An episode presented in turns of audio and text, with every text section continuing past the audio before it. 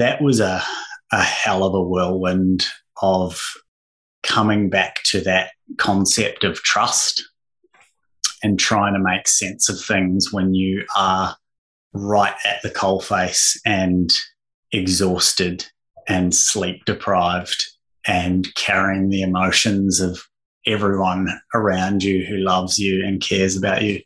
So that was a, a real process of trust, just trusting that this was what was meant to happen for us and for Sage, but also leaning in on practicing exactly what we preach.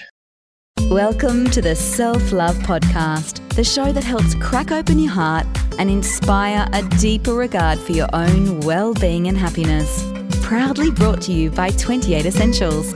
Here's your host, the gorgeous Kim Morrison. Welcome to the Self Love Podcast.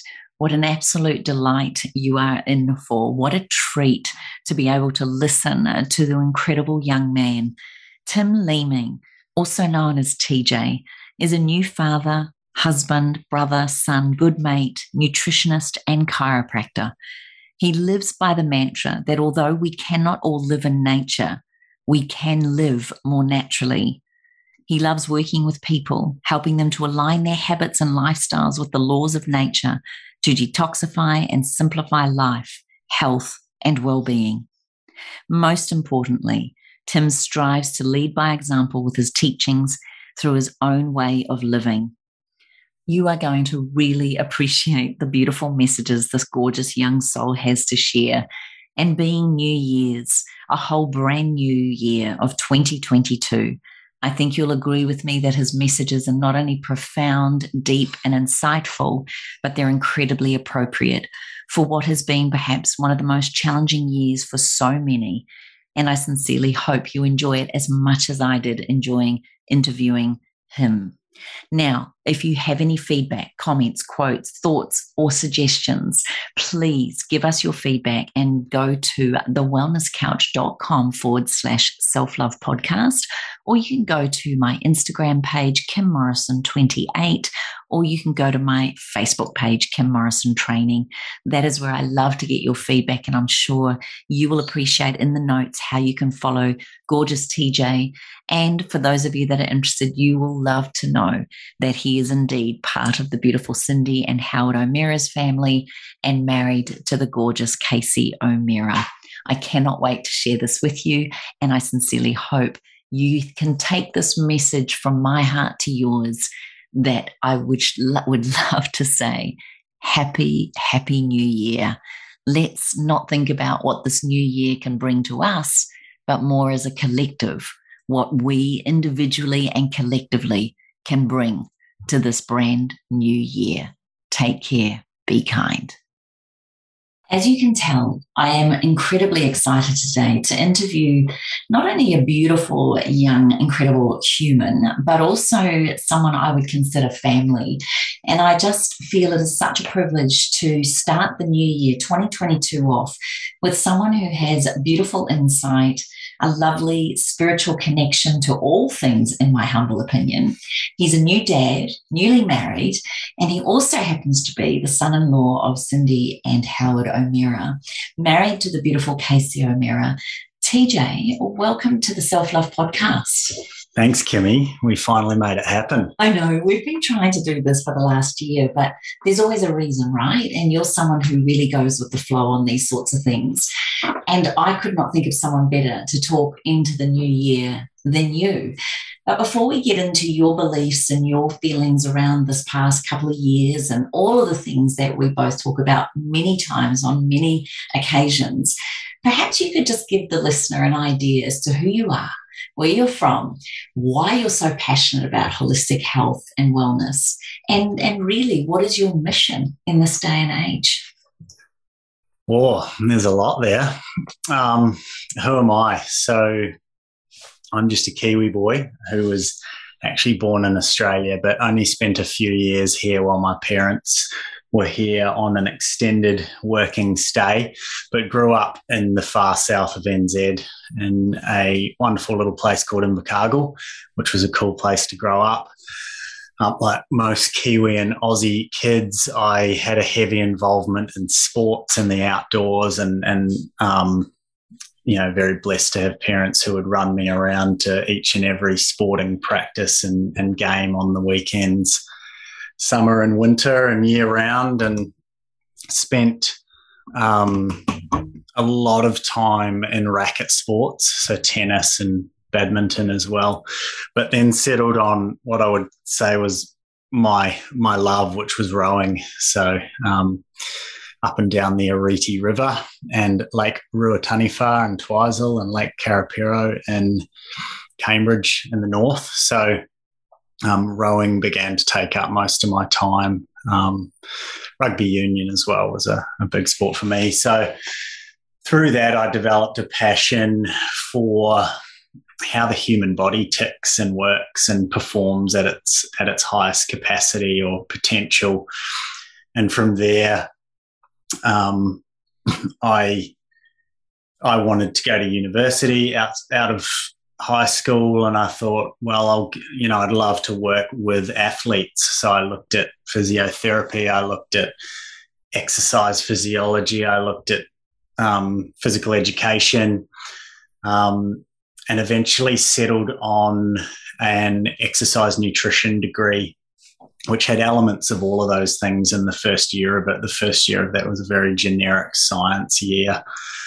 And it was in that year that I found myself at a careers expo and um, I saw the president of the New Zealand Chiropractic College at the time, Dr. Phil McMaster, give a talk about what chiropractic is and, and um, drumming up support for this relatively young chiropractic college. And I was hooked. I, I loved the concept um, that chiropractic meant done by hand. That's literally what the word chiropractic means. Kairos is um, the Greek or Latin root word for hand, and practic or practice is to do. So done by hand. Um, and so I got excited about chiropractic. I applied to study at the New Zealand College and I left Otago University at the end of that year and, and went up to Auckland to study chiropractic, and that actually only lasted one year. I had, um, let's call it divine intervention. I had a number of things kind of um, intersect that year personally and within my studies that that just really put the brakes on on my chiropractic studies and so I decided to leave the college after just one year after making some some friends for life who I kept in touch with and um, went back to Dunedin, back to Otago to continue the exercise nutrition degree, which I ended up finishing off. And at the same time that I finished that, my good friends that I um, made those friendships with up in Auckland were finishing their chiropractic studies, and and my best mate in particular, Callum, he's I, I was sort of at a loose end. I, I had this nutrition degree, which wasn't necessarily a means to an end. You know, you don't just walk out of that straight into one of the very the many lucrative nutrition roles out there. So he said, "I'm going to Perth for the summer. Why don't you come with me?" And I said, "Okay." So on a whim, I moved to Western Australia. Um, started getting adjusted again by him because he was a now qualified chiropractor, and I saw. Um, how passionate he was, how happy he was, and how how sought after he was as a New Zealand graduate. And I just went, that was my sign. I was, okay, yep, I've, I've got to go back to chiropractic. So um, that year turned into a bit of a fun gap year. I saved some money, went and traveled through um, Europe, did my first kind of overseas experience, if you'd call it that. I think I did about 14 weeks through Europe, um, emptied the bank account, and and headed on back to New Zealand with my tail between my legs and picked up the chiropractic studies where I left off. Um, so I had three more years to go of that. And um, And that was where I properly connected with Casey, my beautiful wife, because she had just come from the Murdoch Western Australia chiropractic course where she decided for personal reasons to to change to the New Zealand College. So we both streamed into a second year class where um, the the first year the cohort had already made friends the previous year, so we was you know quote unquote the outsiders, which didn't last long. It was a beautiful group of people who we streamed in with, and again made some incredible lifelong friends who we obviously both saw out the next three years with to finish our chiropractic degrees. Um, so that's my background. And then we moved to, again, rather whimsically or, or randomly. Well, I shouldn't say random because nothing's random, but we, we moved to South Australia, um, Adelaide, which is a very cool city. Um, and we worked for a couple of years before making our way back to here, the Sunshine Coast, which was always our loose plan was to end up back here to to set some roots down and start a family and be close to Casey's family and um, yeah, what a blessing that has been given everything that's happened since. So amazing, really. And one of the things that I find so fascinating, you touched on it, anything random, whimsical, divine intervention. There are so many words in there that many of us can sometimes wax lyrical. But really, there is no such thing as randomness. I mean, you'd already met Casey back in Perth as well, hadn't you? And yeah, we'd, we'd crossed paths. it's funny, you know, you mentioned me being able to say these terms or words off the cuff, but but the, the TJ from 10 years ago, if he met me now, would probably try give him a swift uppercut, you know, like I, have I've done a, a complete 180 in terms of my worldview. And, um, which is obviously tremendous growth that I've done a lot of work to do. But, um, yeah, I, am a, I'm a much different person now than I than I was all those years ago. I never would would have used such vocab. I know, I know. And yet there's such beautiful words and honoring and having an awareness around what does random mean? What does, you know, whimsical mean? I what I why I'm so curious to understand this also as a young man. You had your 30th last year or this year, but also I'm really curious around what point do you think and is it just a masculine thing? Do men actually grow up then? At what point do they transfer from being, you know, and I'm saying this is a very general term, but a young buck into this incredible provider, protector? And you are quite an extraordinary young man. And I don't say that lightly. But at what point do you think you changed from 10 years ago to the man that you are? And what were the, the turning points or the touch points that created those changes? Thanks, Kimmy. Um, that's a big question. And if I was to get really out there and esoteric on it, I mean, certainly in my learnings from, for example, the Vedic philosophies, which I've I've dived into over the past few years, um, it, it may not happen in a lifetime that transformation. And not to say that I've made it, but I don't know how many incarnations I've had a had a run at this. and they talk about that being that that path to enlightenment is you essentially your spirit, your soul keeps coming back here to become embodied or incarnated and, until it figures it out, right? So, but to to answer your question more practically, um, I don't think there was, you know, I listened to your podcast with your last podcast with Jordan, and I don't necessarily, I haven't necessarily had that that sharp, acute turning point in my life where I went to the brink or had a an accident or an emergency which made me completely flip my worldview. It was just a slow evolution of um, perhaps going with my gut and trusting it, even when I wasn't totally cognizant or aware of doing that. and over time, just surrounding myself with good people, great people, and and good environments as well. And you you that just molds you and changes you and and broadens your awareness and expands your mind. So probably a strength of mine or something that I think that I do quite well is is ask for help or latch on to people wiser and smarter than me, um, mentors, if you will, and just and I get as much out of them as I can. I mean, there's always a, an energy exchange and a value exchange, but um, yeah, I've I've been so lucky to have incredible people around me for the last ten or whatever years.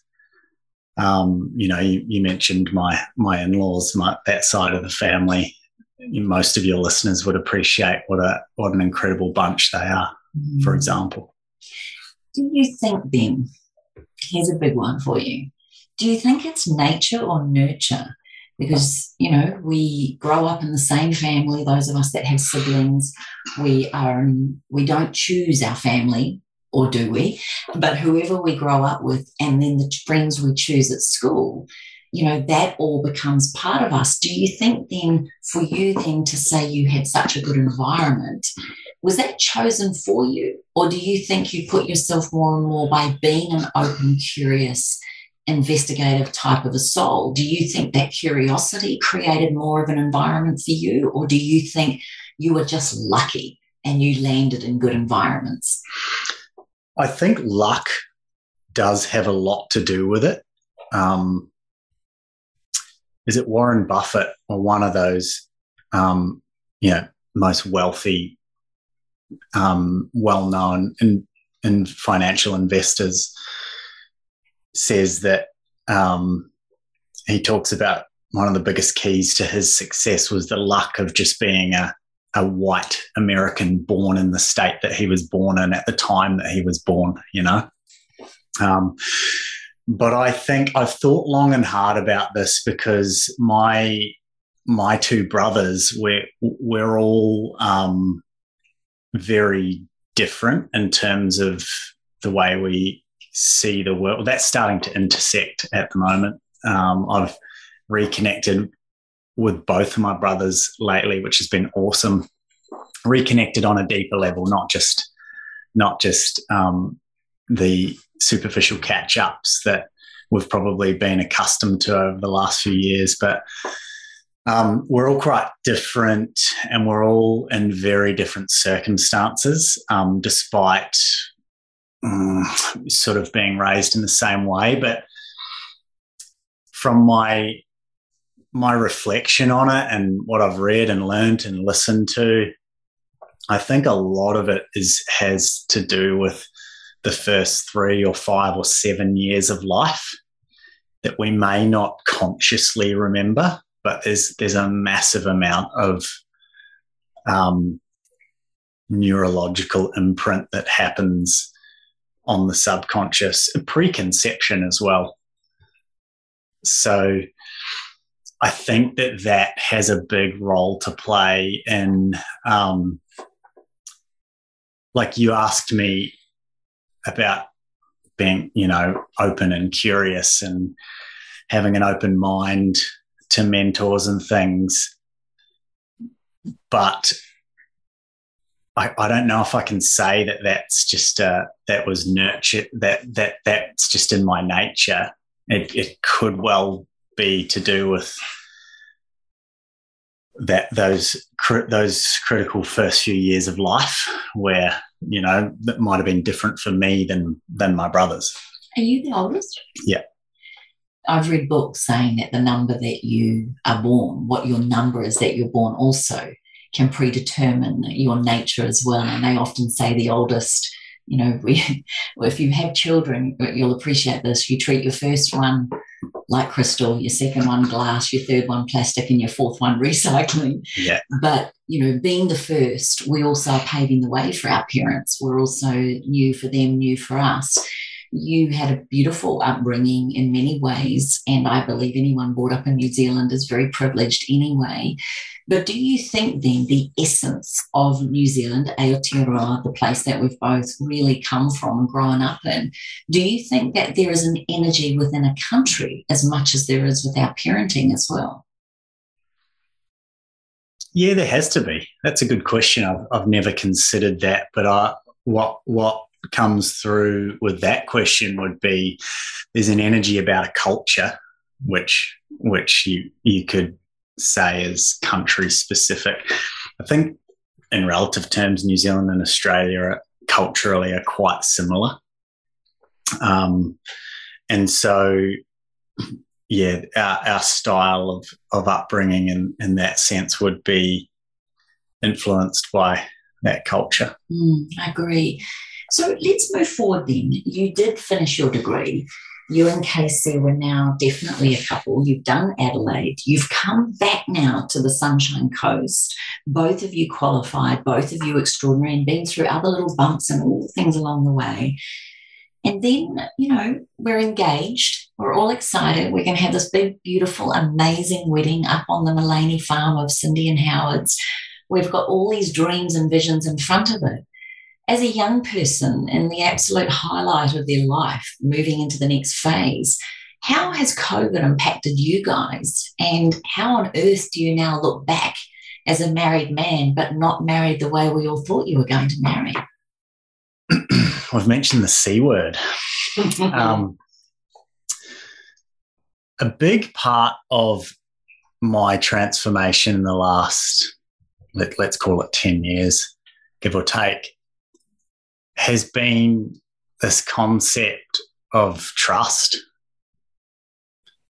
When when you when you have a, a trust in the bigger picture, call it God, the universe, Mother Nature, you know, divine, whatever it is, when you just have a trust in, in a in a greater intelligence, it makes it so much easier to to to let go and surrender control. So I mean, yeah, don't get me wrong, we had our frustrations that that our wedding was postponed a couple of times and more importantly, our wedding for us just meant bringing together the people who matter most to us, who we're just going to have the most fun with on that day. I, I, love hosting. I love throwing a party. I'm a very social person.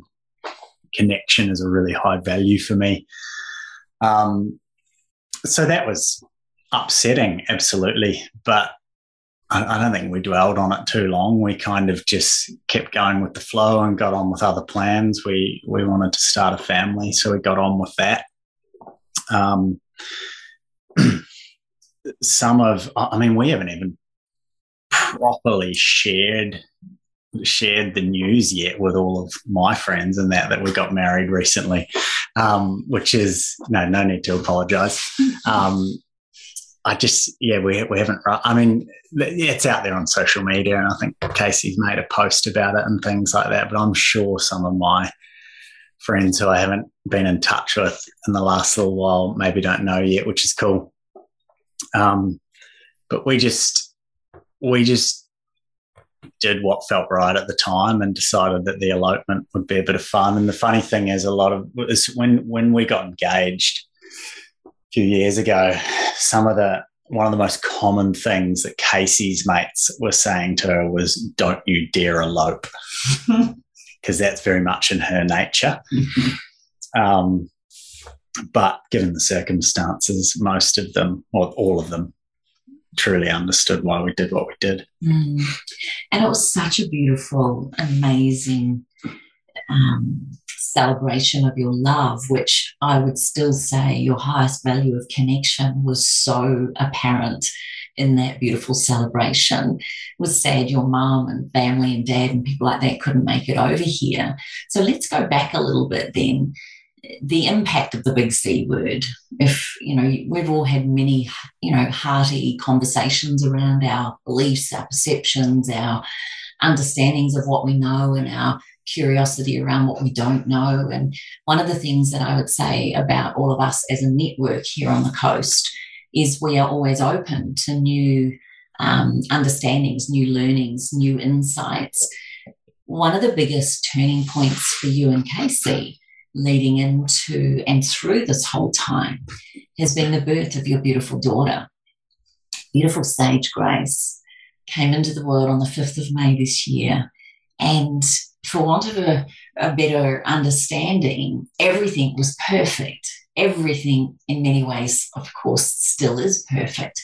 But there was a pretty tough time that you guys went through. Would you be willing to share with us what happened for you guys and then how you transgressed through that time and now how you feel on the other side? yeah, absolutely. Um, I love sharing Sage's story, and I'm going to try not to get emotional. Yeah. um, because it was, I talk about growth over the last 10 years or so. But um, this year, that was catalyzed or accelerated by the arrival of Sage. So, as I alluded to earlier, we um, we decided to start a family. All went all all went um, as well as it could. Pretty much as soon as we started trying, um, Casey got pregnant, which is an incredible gift in itself. I'm, I'm the that's not lost on me. I take care of chiropractic clients um, week in week out who who try for months and years. Um, so that all went well, and then at about full term, thirty eight weeks, um, Sage arrived in dramatic fashion. Um, to keep a, a long story short, she arrived very quickly at home one night, which was the plan to have her at home. We, we, needed our midwife there, but she just didn't get there in time because at the beginning we didn't even know Casey was in labour. It was very atypical. There was something certainly had gone wrong. Um, yeah, let's use those words. And um, essentially, within a few hours, Casey and I delivered Sage, and she you know, we first figured out that we were we'd had a girl, which was beautiful, and we'd always had the name Sage. So, you know, within the first few seconds of holding her, we greeted her as Sage. Then we very quickly figured out that she wasn't breathing and she was flaccid. She had no no tone. Um, the next few hours looked something like ten or eleven minutes of giving her CPR, ambulances, paramedics Casey had a bleed. We were rushed to hospital in separate ambulances. Um, Sage was hooked up to more more drugs and and medicine than we, we had planned on her ever having in her entire life. But um, that's parenthood, right? Is surrendering to your the the plans that you have for your your child. Um, we were told that she has some form of brain damage. They don't know how it happened. It was obviously in the last few hours or maybe days of the pregnancy.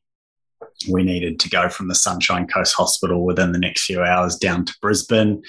Sage needed to be quote unquote put on ice for the next three days. So she needed to be um, laying on cooling mats to bring her core body temperature down to about 32 and a half degrees um, to slow the damage to her brain and prevent any further damage. And then they would take an MRI to see the extent of the damage. So that was a, a hell of a whirlwind of coming back to that concept of trust and trying to make sense of things when you are right at the coalface and exhausted and sleep deprived and carrying the emotions of everyone around you who loves you and cares about you. So that was a, a real process of trust, just trusting that this was what was meant to happen for us and for Sage, but also leaning in on practicing exactly what we preach. So the power of chiropractic care the power of love, touch, affirmation, sound, essential oils, aromatherapy, um, divine intervention.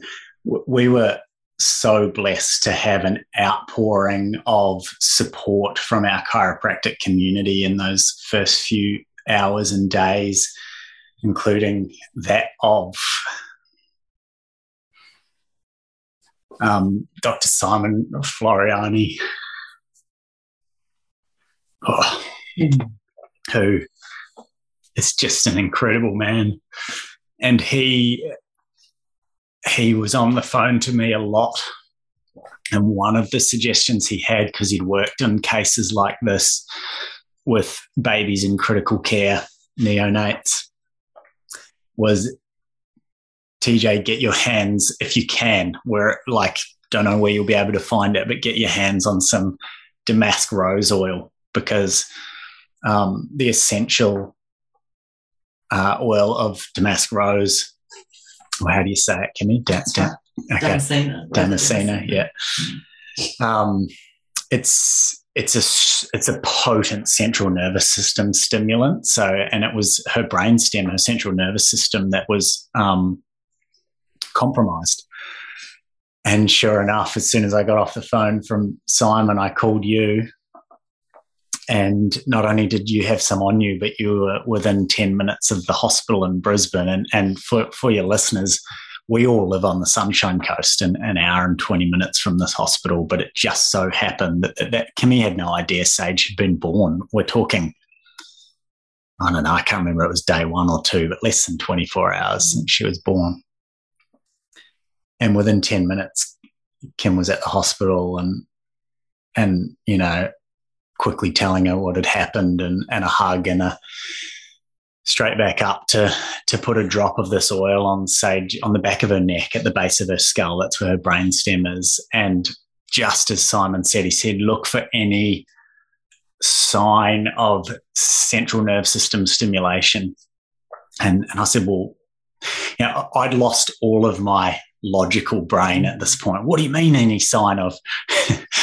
and this is like textbook um, anatomy and physiology and and basic sciences from chiropractic school, but I'd just forgotten it all. And he said, Well, anything, a little bit of movement, maybe a twitch in her face, or she might kick her leg or wriggle her feet, or um, you know, t- take a bit of a twitchy breath, just keep an eye out for it. And and the moment that that oil touched her neck, her eyes fluttered and it was just the most beautiful thing. And I was videoing it, and yeah, it's an incredible video.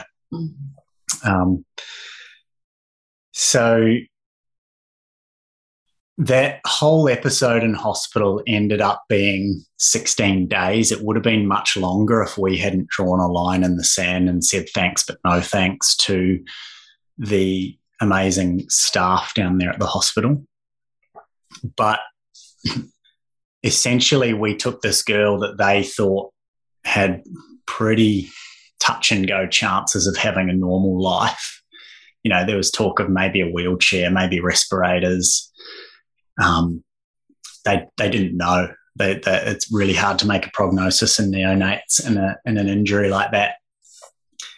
But we just kept pouring in in the way we knew how, and and we were so heartened every day to watch these nurses come back on shift 36 hours after their last shift. And, and they, they are, they are trained to not give any more hope than they should because there's, you know, um, politico legal kind of or, or medico legal implications of that.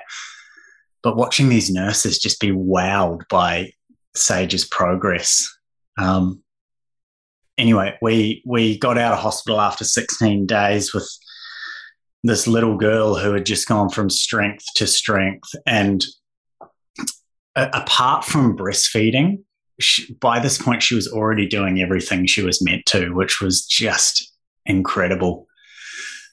And then started the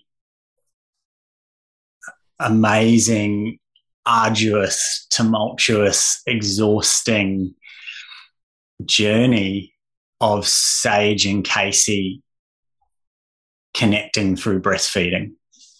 So my incredible wife, who was just a tower of strength, was doggedly determined. the the stubbornness in her to to to to do this for her daughter was you know pumping breast milk around the clock. Sage never ever had any formula or anything. And and again i i know that that is a that is a blessing and that that's not always the case for everybody but casey was determined that the only thing that that little girl ever gets is her breast milk so um, Casey had great supply. She was pumping. We were bottle feeding Sage um, while we continued to rehabilitate her at home through daily chiropractic care, light therapy, again, affirmations, um, sound healing, the oils. Um, once we left hospital, after about day seven or day eight, that was the last time she ever had any form of, of medicine or, or Western pharmaceutical medicine, anyway she's not had anything since. Um, she she just continued to go from strength to strength, but Casey was on this this journey of of teaching Sage to breastfeed, and as a male, we just we our way of supporting or nurturing is to do. You know, we struggle to just be and observe. We want to do, we want to fix, we want to problem solve. It's like, you know, when a when a female comes to us to tell us their problems and maybe all they want us to do is listen and, and we want to fix we want to offer a suggestion or a solution and so that's so hard to sit back and there is literally nothing you can do but just be there for them and um, so that was a, a massive steep learning curve and I, I got things wrong every day, but um, we forgive and move on. And I took to about week 13. Sage gave Casey um, the incredible birthday gift because it was it was like a day or two after Casey's um, 30th birthday. One day she just got it. She just started breastfeeding and she's never looked back. It's just incredible. So we've got this little eight month old now who um, you know, perhaps in a different environment, wouldn't w- not given the opportunity she had um, with us and our and our our team, our tribe. She might be in a in a far different position right now, but she's she's an incredible little girl, and she's strong and healthy and thriving. And um, yeah, dare I say, keep an eye out for her name in years to come. it is humbling to hear your story and especially being a small part of that journey and being I would consider myself a great auntie. Um, I'm, I'm claiming that title, and I just cannot begin to tell you, our beautiful listener, what an extraordinary, amazing family, what beautiful little girl this Sage Grace is. She warms my heart every time I see her. She makes me giggle and smile. But something I'd love to go back to Cindy has always talked from the minute I met her some 15, 20 years ago, has always talked about the vitalistic approach of chiropractic care and the philosophy of chiropractic with the innate wisdom and intelligence of the human body and all of those things encompassing all holistic avenues. And then there's the mechanistic approach and perhaps the more pharmaceutical. With your viewpoint and understanding, having gone through university and learnt obviously very um, I would say, a mechanistic sometimes approach with nutrition at some parts of that, and particularly around the way we are taught in universities. Then to go into chiropractic and to have a whole beautiful approach to health and holism and all of those things, yet your world was completely fractured for a moment in time there where perhaps, and I don't want to put words into or suggest anything, without that mechanistic emergency care, we may not have this little girl here with us today.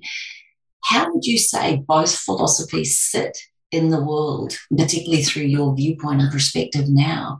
Is there a place for both? And in your humble opinion, how do you both fully respect and appreciate both approaches to life and wellness? yeah, there's there is absolutely a place for both, um, and when there's an acute medical emergency, there is, in my opinion, no better place to be than in the care of Western emergency medicine, and um, I can say quite assuredly that we wouldn't have Sage with us here today without without that help. How much of that help we needed in that first week or so, I'm still unsure, but I'm not gonna I'm not gonna lose sleep pondering it any longer because it doesn't serve doesn't serve me to do that. But there was absolutely a need for that that emergency care. but and again, just in my opinion, beyond an emergency, I would say there are far better places to be. And in, and in fact, statistically, it might be dangerous for you to stay under that model of care outside of an emergency. Yes, I, I can totally hear that because one of the things that challenged us all through that was the love of community was so apparent, not only with our Facebook group where you gave us daily updates, you gave us videos, it really was the power of community and intention and love. I've never seen anything like I've never felt so privileged to be a part of something so grand. Hmm. But then I noticed also there were moments, and again, I don't want to judge or say it's right or wrong, where you know you weren't allowed to touch her or you weren't allowed to show your care do you think is it right or wrong or is it just is what it is and you did what you felt you could do alongside of that as far as adjusting your little girl as far as giving her the touch the music having sound in that room when you were told you couldn't and all of those things. You guys navigated it with such grace and courage. What was your strength through those moments where you were told you could or you couldn't do things? Again, the strength came back to leaning on incredible mentors and support, and just a and just an overarching trust, and going with the gut. So, yeah, there is absolutely there's a case of just it is what it is. They have their their procedures, their protocols, their systems, which are statistically backed. They know that in X number of cases, when we do X, Y, Z, our outcome will be Z percentage. And so that's what their systems are based on. And you've you've just got to go with the flow there. But you've also, where where possible, I mean, we we we've lived our lives pushing the boundaries and breaking rules. So um, where possible, we were we were bending the rules in our favour and always asking asking questions as well. So we're asking a lot of why, why this, why that, why can't we touch her, why can't we stimulate her, why can't we, so that we could understand their logic. And if I give an example, we weren't, they didn't want us touching her or stimulating her because they said, you know, her brain is trying to rest. We don't want to stimulate her. And it's like, hmm, okay, well, that's interesting. You're pumping her full of glucose, you're pumping her full of um, IV antibiotics and and morphine and all of these things, I would say that they are stimulating her to some degree. So, it, like, what? Who's to say what stimulation is right or wrong or allowed or not allowed? Um, so, when we would ask questions why, and we could begin to understand their um, rationale for doing what they were doing. We were then able to use our own logic and rationale with the help of support and mentors, people like Simon, people like Mark Postles, to say, you know, people like Sarah Farrant, who's over in, in New Zealand, who's been an incredible mentor for Casey, um, or both of us. Um, to, and we were able to then go, hmm, like is what we're going to sneakily or secretively do right now going to benefit or detriment sage? So we just navigated it that way with with you know using both sides of our brain logic but also feeling into it. And i love how you say lean into it. I love how you say you you went with it because so often in scary moments you even said it yourself our logic goes out the window. And it's needing those mentors people with outside viewpoints to support you through those times. That little girl had care 24 7 she not only from the hospital point of view but also all of your love. And not one of you as a family member really left her side just even to be with her. Here's a big question for you how much does love truly play in the wellness, the the health and the, the the growth of a human? How much do you believe love plays a huge part?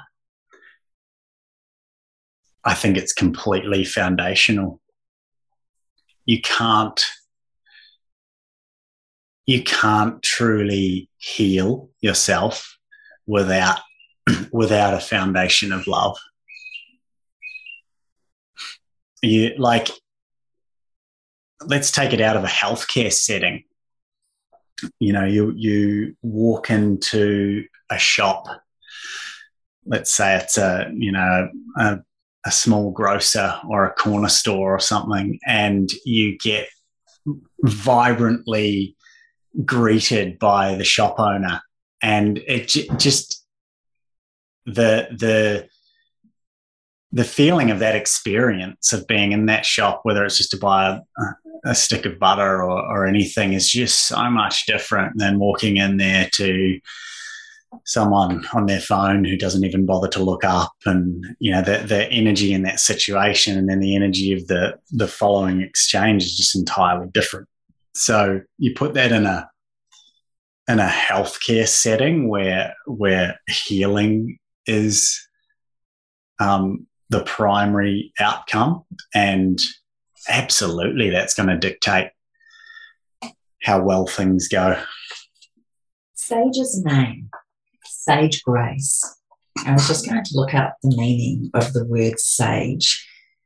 Why did you choose it? And do you believe that little girl chose you with that name even before she was born? As to her name and how she's living into that as far as what she's teaching you guys.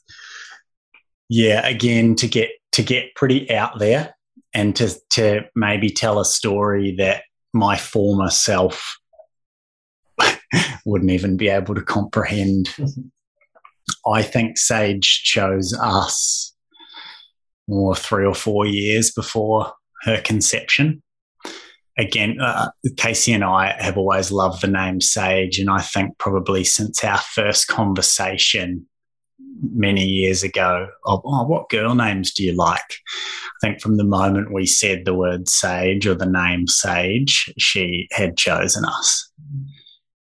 Uh, and again, if you look if you look at the Vedic philosophy and and how a soul chooses its um, parents to bring it into the world, um, it's pretty interesting stuff. But I I love the name Sage because because of its definition. I, am a lover of words and and finding finding meaning and breaking down words and and studying.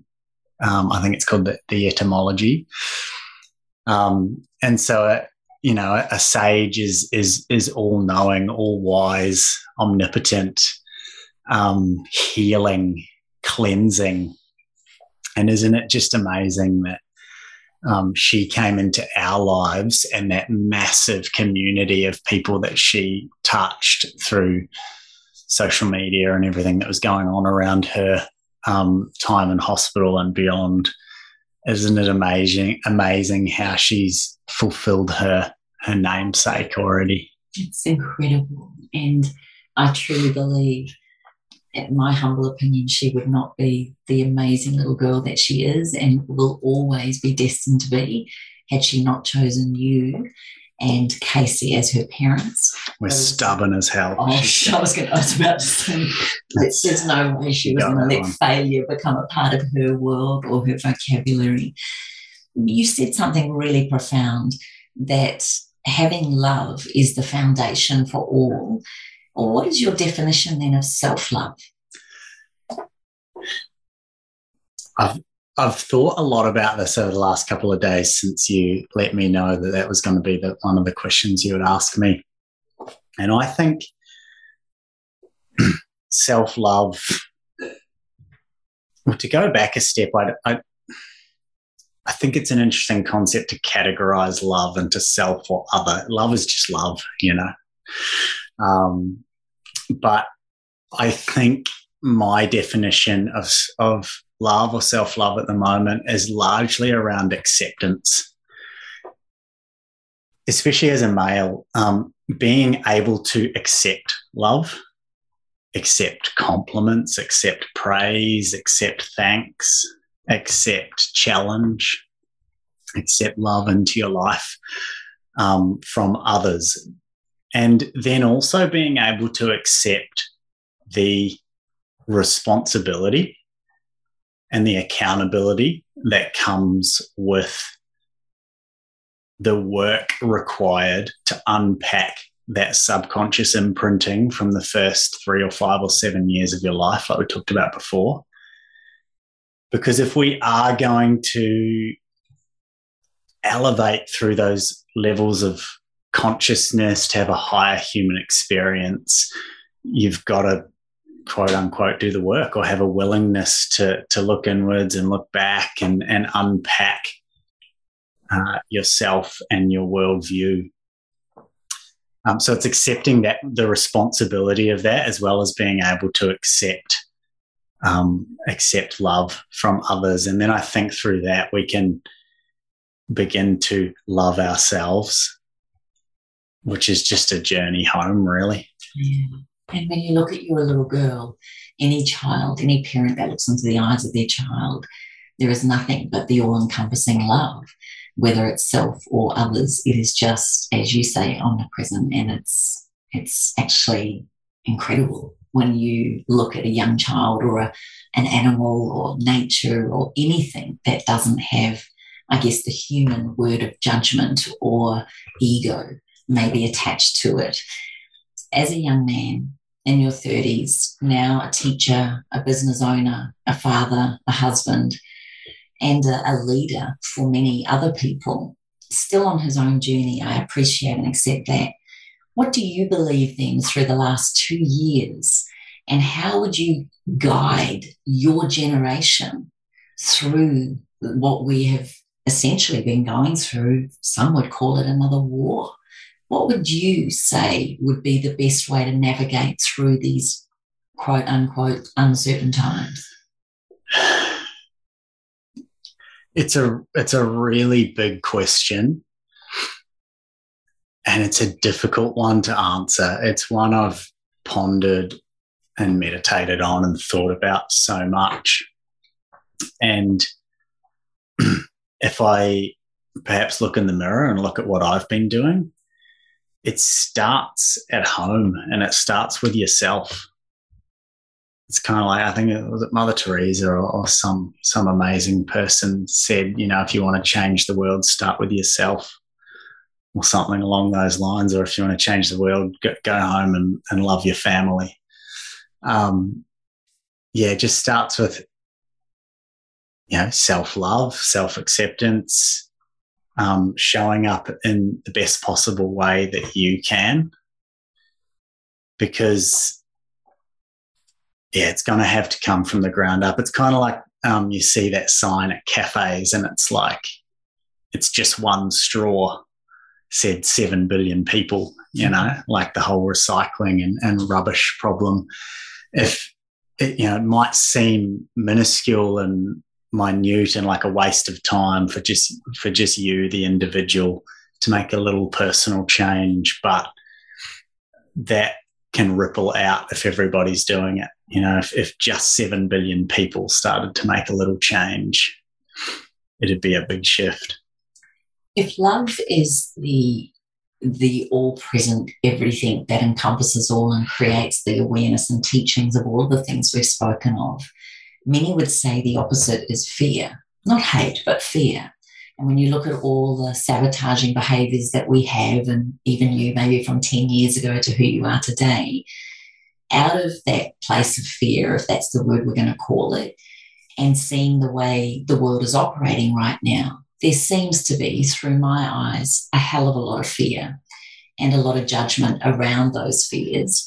With your whole heart, maybe with the Vedic principles, a more spiritual concept of looking at the world right now and seeing people have family conflicts, have disagreements, friendships, relationships are really falling over and apart through these decisions of choice of what people think is right or wrong.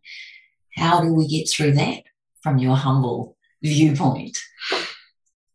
Again, really big question, difficult question.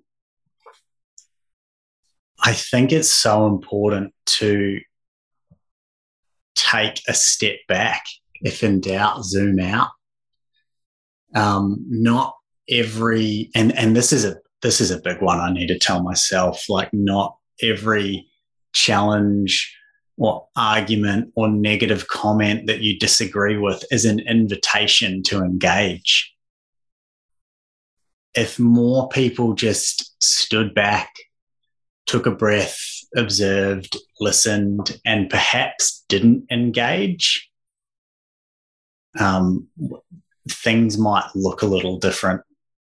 And so coming back to that concept of fear and, and how do we mitigate that or overcome it? I mean, there are lots of simple little tools that we can use.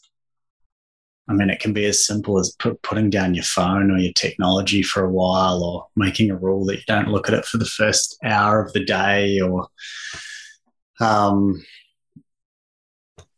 you know, writing a list, starting the day with gratitude. This is something that Jordan talks about, right? Three things you're grateful for, or Joe Dispenza. You, you, you cannot live in fear when you come from a, an attitude of gratitude. So starting the day, just jotting down three things you are grateful for and get detailed on it. Don't just write I'm grateful for the sun, the beach, and my dog.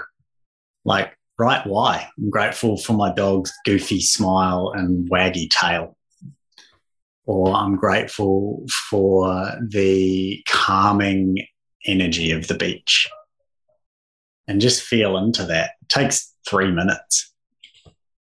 Um, yeah, does that answer your yes, question? I would love you to give us some more tools, though, while we're on this amazing journey. So, putting down the phone or technology, writing a list in the morning of three things you're grateful for with detail. What other things do you encompass to open your heart, mind, and soul into being a bigger version of yourself? What other things, rituals do you do? I know breath work for you is very big. Breathwork and meditation are huge because they help to clear the noise and and strip us right back to our essence. And underneath it all, you'll find that um, that fear dissipates and, and goes away. Like, I'm not saying I live life without fear and anxiety and and stress and worry. Absolutely, but it's I think you know I've, I've got these tools that help me to navigate it. Breathwork, meditation, and and that that you don't have to sit like a Buddhist monk for two hours. These these can be things that can be done in under five minutes. Um, something another tool that I think is is quite cool is um, every day, if you remember, maybe set a reminder on your phone, scroll through your contacts or people who you've recently um, spoken to on Facebook Messenger or anything like that, and just pick one person every day or every few days to reach out to randomly and just tell them, compliment them, tell them something that you love about them or, or just just connect with them for, for no other reason than to share love. This is actually something that you do incredibly well, Kimmy. You you often send messages after we've been at an event or a family gathering or whatever, and you just you express your love and gratitude for the time we spent. And it's just such a beautiful thing. It just it, it'll make you it makes you feel good as the giver or the sender of the message. but it can entirely change someone's day. And again, if we're if we're giving more love and people are learning to accept that love, you know, we go back to that definition of, on my definition of self love. I think that's pretty special. Mm. Thank you.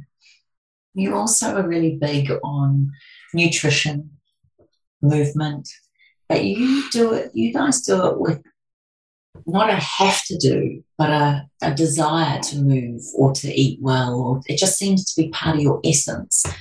What about the person that's listening to this that thinks eating healthy is a chore or having to go to the gym or move their body, or maybe they're just feeling a little bit disconnected from the meaning of what it really is to value every one of those 50 trillion cells that make up your body.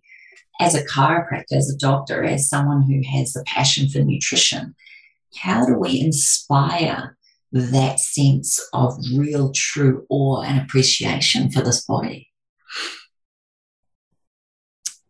It's it's a funny one because it could be a chicken or egg argument. Like once you start to feel good, I, I teach all of my patients or the people that come and see me that your default mode you are designed to be vibrantly healthy. Like if you aren't energetic with clear eyes, clear skin, sleeping well, um, balanced mood, great digestion.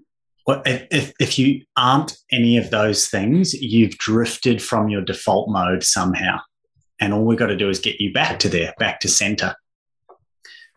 But as soon as people get a sniff of that, or, or, or get a hint of what it's like to feel good, that's self motivating and empowering. So it's important to just start small, choose achievable things, and do things that you're most likely to keep doing. Compliance is, oh, I hate using that word right now, but compliance is a massive element because if, if you are more likely to keep doing it, it will work. But if you hate running or you hate the inside of a gym, don't choose running or a gym as the vehicle to, to improve your well-being. Um, it's it's about finding something that just maybe a little bit excites you or, or brings you joy or fulfillment, and choosing that as your vehicle to get started and then it'll snowball. But sometimes people need help. Sometimes people have drifted so far, or more than sometimes, more often than not. In, in our society, people have drifted so far from their default mode of vibrantly healthy that they do need some help getting back on track. Do you think then one of the skills or qualities I see in you very big is is discipline. You are, I would say, gently disciplined, if that's the right word. There is something about you and Casey, your family, your practice, the way you do things, the way you approach life. There is an element of discipline. And do you believe that the human body, mind, heart, and soul needs discipline to succeed? That discipline came probably from the sport of rowing, where I was training twice a day, six days a week, you know, year after year after year. And so I, have been to the unhealthy extreme of discipline and, and now found my way back to center where um, I have a healthy relationship with that, that discipline. Yeah, there's absolutely a need for, but especially in a in the world we live in now, with all of the distraction, temptation, instant gratification. Yeah, you need some discipline, but it can be a lot easier than people think to discipline yourself. Um, if I use an example of food, it can be as simple as just removing the bad stuff from your pantry. Like it's really bloody hard when the chocolates are sitting there looking at you but when they're not there, you'll forget about them. So, um, discipline is necessary, but I don't think it's as difficult as as we associate it to be. I also think there's a transition if you're swapping, like to go completely unhealthy to healthy is way too big a jump for a lot of people. And that's where you come back to what you're saying needing assistance, having guidance, someone who knows better. And what you said at the very beginning mentors, people that know more than you, really tapping into that. And I've personally found on my journey, the more questions I ask, the more help I get. And I did hear a very beautiful soul say once, you know, if you walk into the room, a room, and you're the smartest person in the room, you're in the wrong room. So I think that's something that I really love about being around you all, and certainly feel proud to call you guys, you know, my my inner circle, my my family, my whānau. I know I could talk to you forever, and you know that we have lots of beautiful deep dive conversations. But as we come to a close, do you think, um, from your perspective, you have the most amazing men and women around you. Is there anything you would like to say to your mentors, the people that have really guided you, maybe even from a young age right through to now, or even right through to your wife and your daughter? Is there an overall message of gratitude or something that you would love to say to them that we could hear through your beautiful words? Oh, of course. Obviously, thank you is huge. Um, I'm not done with you yet. I'm going to keep asking. I'm going to keep failing. I'm going to keep making mistakes. I'm going to keep being that frustrating thing in your life. But I promise to return, I promise to offer a valuable return.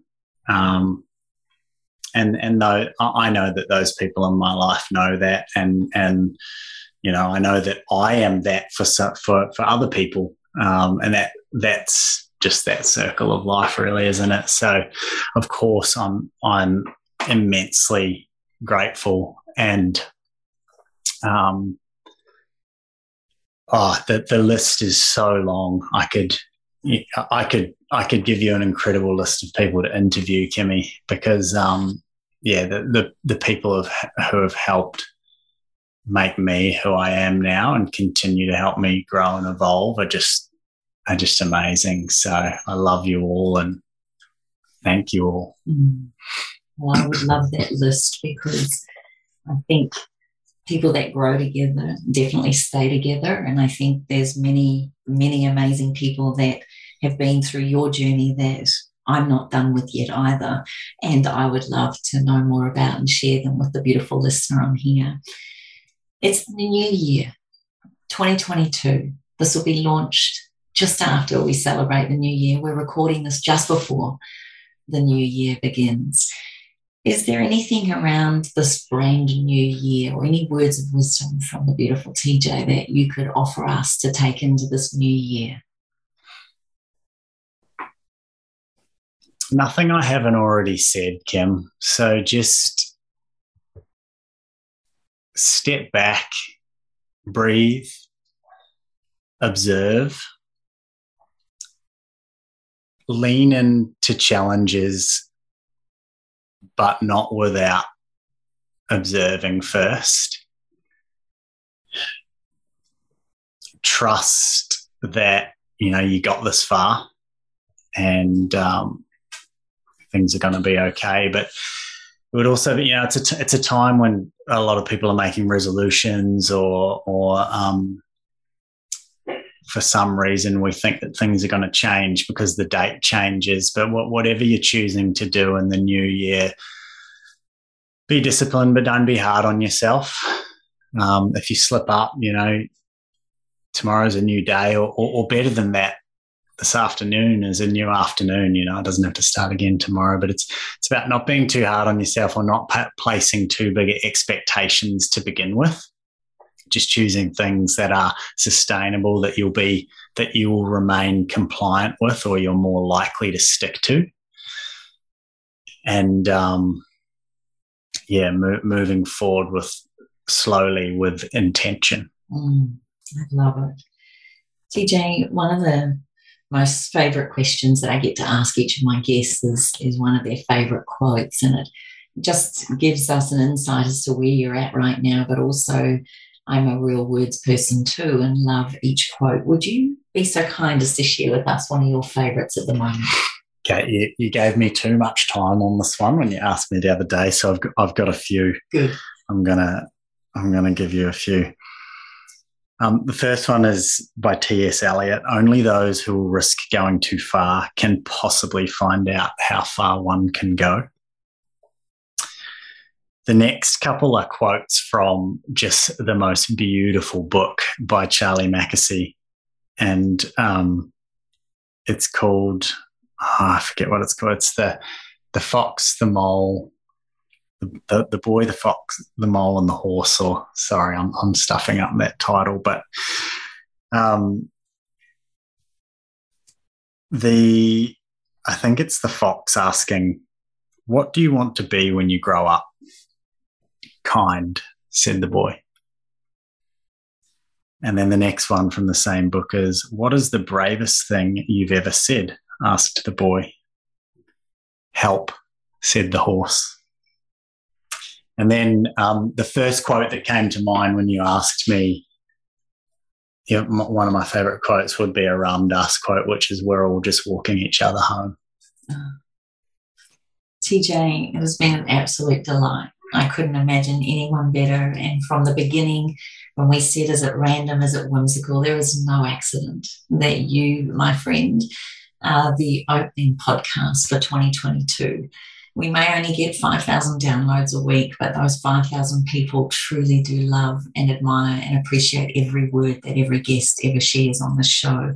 And you are one in a trillion. Would there be any way that people, if they wanted to follow you more, if they wanted to perhaps get care with you through your clinic, or is there any programs that you've got coming up that you could share with us? Because I can honestly say there's a lot of men and women listening to this right now who would love to call on you to be one of their mentors? Yeah, I'm sure you'll tag me on social media on Instagram, just at tj.leeming. Um, feel free to shoot me a message, or I've already had lots of messages this year from from parents going through traumatic um, births and things like that because our story with Sage got out. So I'm always happy to to talk. Um, you can find my chiropractic practice details there as well. Practices up in Gympie, um, Queensland. And in terms of programs, it's funny you should ask. Um, a, a, little brainchild of mine from for the last couple of years has been building a program or a system of tools for people um, and in the past few months, I've been able to really put pen to paper and begin to put it together. And and at the moment, um, I'm still dialing in the details of exactly who this program is going to be for. Will it just be for health practitioners or chiropractors? Will it be for the masses? We'll wait and see. But I'm just today actually going to be launching on social media what I would call a beta version of that program. So I am going to be looking for a small um, group 10 or less people to come on a six week journey with me to help me workshop it. But um, there's already a, a, massive amount of value in their tools around that breath work, meditation. There's a nutritional component. There's some some self care body work in there, and these are the, they are all tools to help us come back to center. Um, and and feel strong, feel balanced, feel content, no matter what's happening out there around us. So I'm really excited to launch that, and um, that might be of interest to to some of your listeners. So thanks for the opportunity to share. Absolute pleasure. TJ Leeming, thank you for being a beautiful part of my world, personally, professionally, spiritually, and soulfully. And thank you so much for spending this time with me on the Self Love podcast. Thank you for the opportunity and um, looking forward to another beautiful year together, Kimmy. Love you, sweetheart. Thanks for listening to the Self Love Podcast. Be sure to write a review and share the love with your friends and family. And head over and visit Kim and her team at 28.com. That's the word 20 and the number 8.com. Take good care.